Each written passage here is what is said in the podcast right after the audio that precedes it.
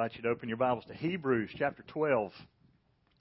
Hebrews chapter 12. I've been preaching through the book of Hebrews this summer. And in case you're here for the one and only time and you're saying, well, how can I hear about the rest of Hebrews? You can listen on our website or iTunes and kind of pick up where we began and where we are now. Just to bring you up to date, uh, the title of the message is Therefore, and that's because that's the way this passage starts off, so you know the standard church line. If you see a therefore, you need to find out what it's there for. And what he's been teaching up to this point in chapter 11 is about faith. He's defined faith, he's illustrated faith in chapter 11, and so now he's going to talk about living by faith. We saw last week that faith is the substance of things hoped for. The word substance means the support, the underpinnings. It's, it's things that you are hoping for, and it's not just that hope of saying, well, I hope this happens. What are we hoping for? We're hoping for the promises of God. God has made promises throughout His Word, over 7,000 promises of God in Scripture. And so when we're hoping for something, it's not just some pie in the sky thing, it's something that God's promised. And so faith is what holds all that up. It's the faith is the substance of things hoped for, the evidence of things not seen. And people talk a lot about, well, I guess it's just blind faith. No, there's evidence. It's not just blind faith. It's not just that you're stepping out into nothing. It seems that way sometimes, but the more we know God, the more we know God's there to catch us. God's the one that's holding us. God's the one that's walking beside us. And then he lists this great hall of faith in chapter 11. And so he comes to verse 1 of chapter 12.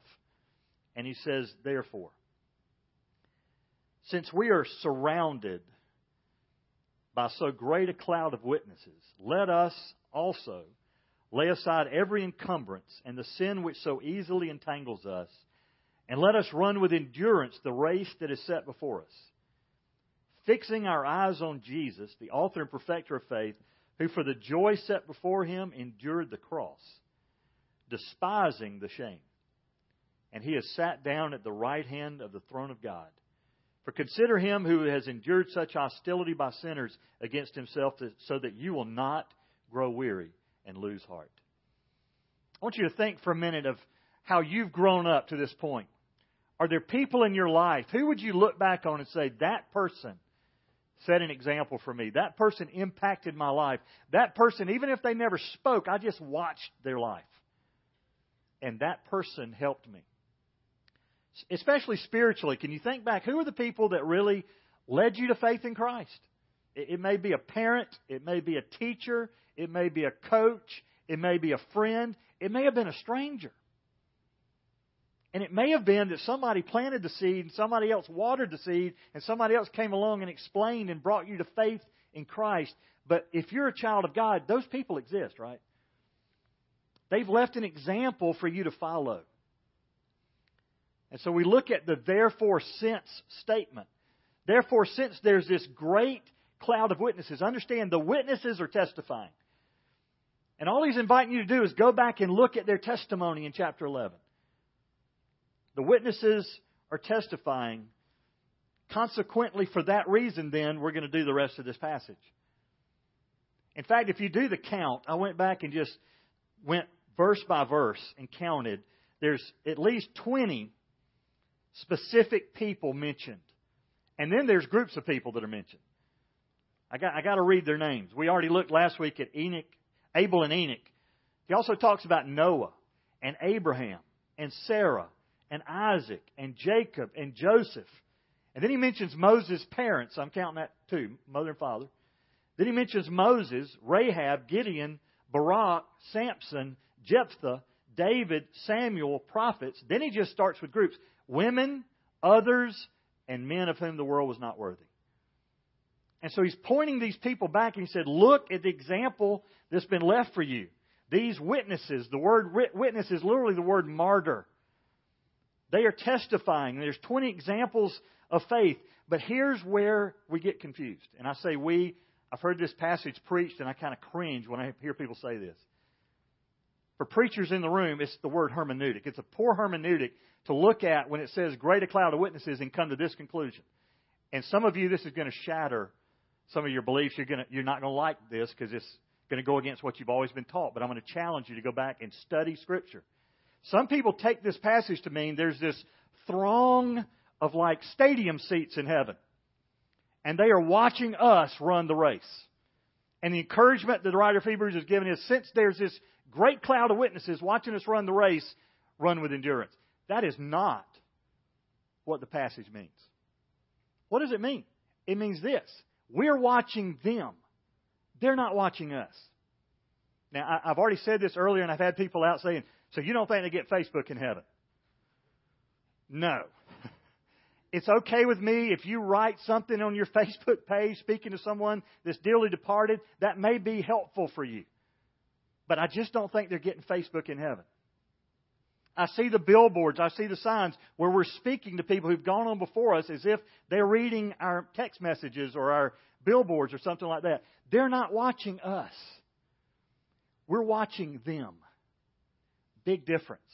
They are martyrs that have gone on before us. In fact, at the end of chapter 11, he said, all of these, 20 individual people and then groups of people, there's a bunch of people he's talking about, all of these have gained approval through their faith Yet they didn't receive what was promised. What does that mean? They had the promise of a Savior coming. They placed their faith in a God who's been promising that, and it was counted unto them as righteous, and yet they never got to see the full fulfillment of that. They've seen it now. They know it now. But, folks, God's provided something better for us, verse 40. So that apart from us, they would not be made perfect. Listen, God's provided a Savior. We get to verse 1 we have this great cloud of witnesses. I remember when Phil Mickelson made his putt to win the first Masters, he said, I just believe my granddad was watching and helped that ball to go in. Really? That sounds good, but I want you to think of the ramifications of that. If your loved ones are watching you now, you know, it says there's no tears in heaven. Don't you think there'd be some moments where you mess up would cause sadness for them? We're not performing for the, the throngs in heaven. They've already performed for us. We're watching their example and we are now following their example. Think about the meaning of when we say, well, yeah, I think it's just they're watching me. And somehow I guess that's supposed to motivate me. I think it scares me. Now, God's watching. God knows everything I do. Good news is He still loves me but the throng that is watching, the throng is us watching them. They have left an example. We're watching them. And what the writer of Hebrews is saying is we need to run like they did. Because it got tough for them. And they didn't give up. So consider the witness. And secondly, consider the race. And here's where it gets practical for us. He's not talking about them anymore. Now he's, he's speaking specifically to the people that he's writing. And he said, Let us lay aside. The word lay aside means to put off or to lay off every encumbrance and the sin which so easily entangles us. So, two specific things that we're to take off. But here's the deal when a runner in the games in the Greek culture toed the starting line, do you know what they took off? Everything. Now, the ratings for the Olympics would be entirely different now if they were still naked, all right? But that's how they ran back then. They took anything that would, would slow them down, they took it off. Here's the problem in running the Christian race, when you bring stuff to the starting line that you're still carrying around with you, it's going to affect your performance in the race. What was it for them? The writer of Hebrews is writing to Jewish people, two groups, some who have come to faith in Christ and some who've left Judaism, they just haven't come to full faith in Christ. In fact, some of them are kind of looking backwards and thinking, hmm, it's getting tough. People don't like the fact that I'm a Christian. We're being persecuted. So maybe I ought to go back to the old life. And here's what had happened by this time in Jewish culture. They had taken all the law of the Old Testament, which was a good thing, which should have pointed them to their need for a Savior. And you know what they had done with it? They had added more laws to it because it helped them keep score. It made them feel better that if you'll just give me a list, I'll try to keep the list. In fact, in their mind, it came to, you know, you can't keep all the law of the list. So you know what they would do? They just try to get one or two things. Remember they came to Jesus and said, what's the greatest commandment? You know what their motivation was there? They're thinking, I can't keep all these hundreds of laws. Just give me one. and Jesus did a great job because what did he say? Love the Lord your God with all your heart and love your neighbor as yourself. Go back to the Ten Commandments. They all fit into those two categories. You love the Lord your God with all your heart, soul, mind, strength. then you're not going to take his name in vain. You're going to honor him. You're not going to worship other idols. You love your neighbors yourself. You're not going to lie and cheat and steal and commit adultery and all those things. And yet, the encumbrances that they're, that they're still carrying around with them was a lot of ritual and legalism and tradition that was just burdening them. What about us? The writer of Hebrews says to lay aside every encumbrance. Now he's speaking to us. What encumbers us? The word encumbrance means a mass, as bending or bulging by its weight. It's a burden. What do we need to lay aside? There may be some things in your life that people have challenged you on, and here's what I hear in our culture. Well, there's nothing wrong with it. Let's ask the question this way Is there anything right with it? It may be your past. It, may be that you're still clinging from things that God has said you're forgiven. And we can't receive that. We're still carrying this burden of things that happened 20 years ago, 30 years ago, five years ago, last week. What would God say to us today? Hey, lay that aside. Especially if it's something I've forgiven you of. Or it may just be the other trappings that you're coming to the starting line and you're just burdened and weighted down. Lay aside every encumbrance. Because here's what happens if you don't you will start well, you won't finish well. Paul put it this way in Galatians. He said, You foolish Galatians. How would you like to get that letter from Paul? It's that way throughout Galatians. It's like smoke is coming out of Paul's ears when he writes this. When he gets to chapter 3, verse 1, you foolish Galatians. You know, if I'm reading that letter, I'm going, is he talking to me? Are you a Galatian? He's talking to you. You foolish Galatians, who has bewitched you? Before whose eyes Jesus Christ was publicly portrayed as crucified. This is the only thing I want to find out from you. Did you receive the Spirit by the works of the law or by hearing with faith? Are you so foolish, having begun by the Spirit, are you now being perfected by the flesh? That's what happens when we toe the starting line. We come to faith in Christ. We come by faith. That's the only way you can come. And yet, as we run, we start adding all this other stuff. In fact, Paul puts it this way anything you add to the cross becomes an enemy of the cross. Folks, the cross is enough. It's where we find grace, it's where we receive mercy. So if you're running the race today and you realize, the reason I'm so out of breath is I'm carrying stuff I'm not supposed to be carrying. Well, then put it down. Lay it aside. So lay aside every encumbrance. Also lay aside the sin. And scholars debate over whether he's talking about one specific sin or he's just talking about specific individuals and there's certain besetting sins that are bothering you. I recognize there's certain things that may tempt me that don't tempt you. There may be things that tempt your friend that doesn't tempt you, and you kind of look at it and say, I don't even get that. That's not a temptation for me. Well, I would put it this way anything in your life that's taking your focus off of Jesus is something you need to lay aside. And so lay aside every encumbrance and the sin, because what happens? It easily entangles us. It literally, it constantly distracts, it thwarts us in every direction. So lay aside every sin and then run with endurance.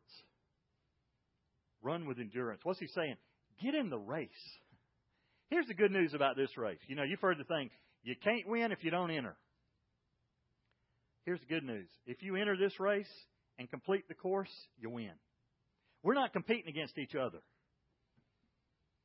There's a race that God has set before us, and we run that race, and we do it with endurance. The word endurance means patience. The word endurance means a steady determination to keep on going. It's a marathon, not a sprint. We, we've seen those people that come to faith in Christ, and it's like they're just take off running. And at some point, they got to realize, wait a minute, this wasn't a 100 yard dash. This is a marathon. There's a finish line out there, but for some of us, it's going to be years into the future. God's got a plan for us. We're living the plan. So run it with endurance. And then I love this the race set out before us. The word race is where we get the word agony from. So understand, the race has points of agony in it. It's not easy, it's a marathon. But our course is specifically for us. You don't pick your course. God does. And I don't have to run your course. And when I'm running my course, I don't have to be jealous of your course or envious or glad I'm not on that one. I run the race. Listen to what Paul said in 2 Timothy chapter 4 verses 7 and 8. Paul said, "I have fought the good fight. I have finished the course.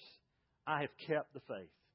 In the future there is laid up for me the crown of righteousness which the Lord, the righteous judge, will award to me on that day, and not only to me, but also to all who have loved his appearing." Paul's saying, I'm at the end. I recognize that. But I can tell you this I've run the race. And I finished the course. The course that was laid out for me. So let's run. Get in the race. Run with endurance. Let, me just give you a couple of practical ways. Just a few thoughts I wrote down. What helps us run? Well, one thing that helps us run is the example of those that have gone before us. Chapter 11 of Hebrews. But I've already asked you the question. There's people in your life that God has crossed your path with. It may be a departed loved one. It may have been a grandmother, grandfather. It may have been a mom or dad. It may have been a pastor. It may have been a Sunday school teacher or a small group leader. One of the things that helps us run the race is we have an example that's left before us. We also have the encouragement and accountability of those who are running with us. One of the great things about church, in fact, we've already looked at this, the, the writer of Hebrews has already said in chapter 10, don't forsake the assembling of yourselves together as is the habit of some. In other words, hey, some people have quit going to church.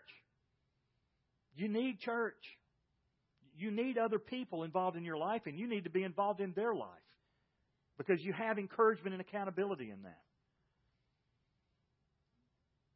There's others, but the third one is just the Holy Spirit. Listen, the day you trusted Christ as your Lord and Savior, the Holy Spirit has taken up residence in your life, and He comes as comforter.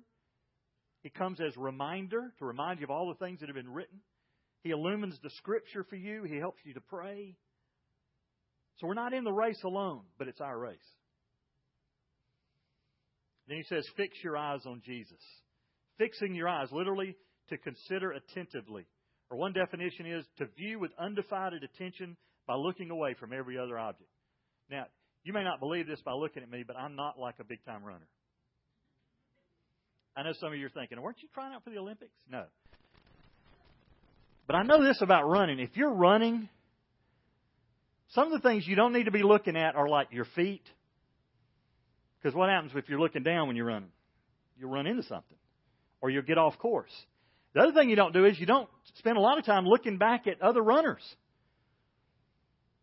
You're not, not looking side to side. What do you look at? Really, the best thing to look at is what's ahead. And what are we to fix our eyes on? Jesus. The things that will distract us are the things of this world, other people, or maybe even ourselves. Ladies, you might not know this, but men love walking by mirrors and posing. You ever watched your husband? Especially like if he's, you know, getting in the shower or something, doesn't have a shirt on. You know, you ever notice we kind of like to, you know, suck in the gut, you know, all this kind of stuff. And so what he's saying is don't run the Christian life that way. We're not posing for anybody else. We're not posing for the camera. We're not posing for other runners. We got to take our eyes off ourselves so that we can run the race. Fix your eyes on Jesus. Don't get distracted by the other stuff. Because difficult times do come, don't they? In fact, the thing that will trip you up running the race is when you take your eyes off of Jesus. Fix your eyes on Jesus, who is the author and perfecter of our faith. The author, the chief leader, the pioneer, the originator, and the perfecter of our faith. The word perfecter means completer, the finisher, one who completes a thing. And here's the good news there was a course laid out for Jesus, he finished it. What did he say from the cross? One of the last things he said, It is finished. It's finished. Run with endurance. Fix your eyes on Jesus because he endured the cross. And I want you to get this. He endured the cross. For the joy set before him, he endured the cross. What's he talking about? What Jesus went through was horrendous. When Jesus prayed in the Garden of Gethsemane, God, if there's any other way, if this cup could pass from me. Why is that? Because he understood the pain he was about to go through. And it wasn't just the beating and the nails in his hand, it head, hands. It was he was about to take upon himself the weight of the sin of the world. And yet, what did he always what did he constantly say in that prayer? But not my will, but your will be done. And Jesus saw something beyond the cross. If all the cross was was the finish line, there wasn't anything beyond that, there's no hope there. But it says, for the joy set before him. What was the joy? Well, one was to glorify the Father, but the other was to redeem you. For the joy set before him means Jesus is going to spend eternity in heaven with you because your sin has been paid for. Jesus did something for you that you could not do for yourself. You will not face God someday and God say, Why should I let you into heaven? And you say, Well, that's pretty good. I've joked about this before. I think there's some people think we're going to get to heaven and God's going to say, Why should you let me in? You're going to look around and say, You let him in. It doesn't work that way. Why did he let him in? Because he or she placed their faith in Jesus Christ. Their penalty of their sin was paid for by Jesus on the cross. Don't show up at heaven with all that on you because it won't go well. So Jesus, for the joy set before him, endured the cross. Was it horrible? Absolutely. He also cried out from the cross, My God, my God, why have you forsaken me? Jesus, who had always enjoyed perfect fellowship with the Father, experienced God turning away from him at the cross. Yeah, Jesus despised the shame, but for the joy set before him, he endured the cross, despising the shame. And now what has he done? He said this before in Hebrews. He has sat down at the right hand of the throne of God. Why do you sit down? Because the work's over. He sits at the right hand of the Father. It also says earlier in Hebrews, he is constantly interceding for us. Isn't that great to know? Jesus is still active, but he's seated because his work is finished. In fact, the only time in Scripture I see him stand is when Stephen's being stoned in Acts. It said when Stephen looked up into heaven right before he died, he saw Jesus standing at the right hand of the Father. Jesus has finished his race.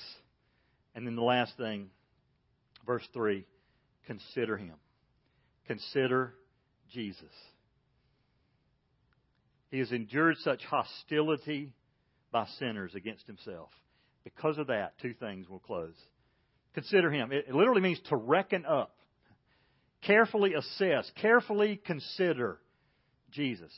Take a look at him. Now, he's writing this to a group of Jews who were having a hard time coming to grips with the fact that he was the Messiah that had over 330 prophecies of him in the Old Testament. And so he's saying, consider Jesus. He endured such hostility from sinners against himself. So don't grow weary and lose heart. What did Jesus say right before he left earth? If you read John's gospel, he says, Listen, they hated me, they're going to hate you too. There's going to be persecution in this life. There's going to be people who don't get it, who don't like the fact that you're Christians. And folks, in 21st century America, it's getting worse. But in the rest of the world, there are people being persecuted today like it's been a long time since that happened. There, there are Christians in, a, in Iraq that have been basically told either convert or get out or die. That's your choice. So some of them are having to, without transportation, climb over mountains that it gets 120 degrees in the heat of the summer just to get out of Iraq. Listen, the persecution you and I experience right now in America is nothing compared to what other Christians are doing around the face of the earth. But check it out sometime. The voice of the martyrs, the persecuted Christians. Understand there is persecution. They were experiencing it in the first century, the people he's writing this letter to, and he says, Don't grow weary. There's a toil out there. You're going to labor, but don't labor to weakness. Don't labor to the point where you just give up. And don't, for all things, don't lose heart. In fact, the word he uses for heart here is not the normal word for heart. Normally, the Greek word is cardia. This is the word for breath. Literally, don't lose your breath. In fact, it was a, a sporting term in the first century for so don't get to the finish line so exhausted you can't go on. One of the things David writes about in Psalms is he says, Restore my breath. Give me back my breath, God.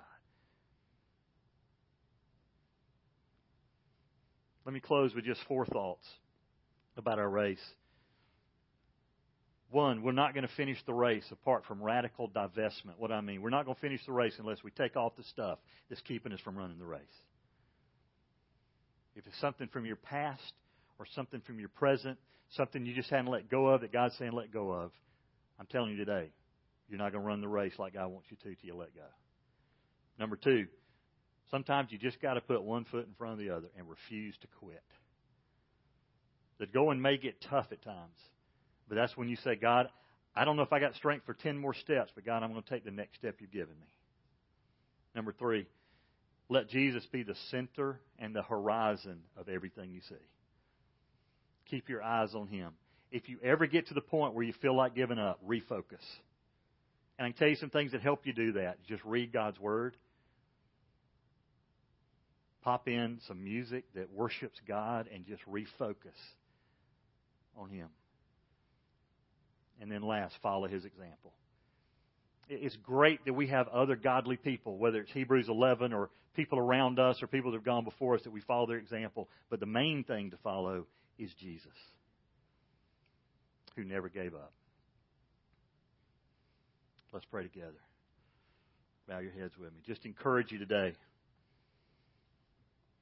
to ask yourself the question where's your eyes right now? It's easy in everyday life to allow your eyes to focus on your problems, on yourself, on worry. You can lay in bed at night and stare at the ceiling playing the what if game. Focus on Jesus, who's the author and perfecter of our faith. And then ask God the question God, is there anything I need today to let go of? Thank you, God, that you have forgiven us. We don't have to carry sin around because we're forgiven. So, God, get us in the race and help us to finish like Jesus. In whose name we pray. Amen.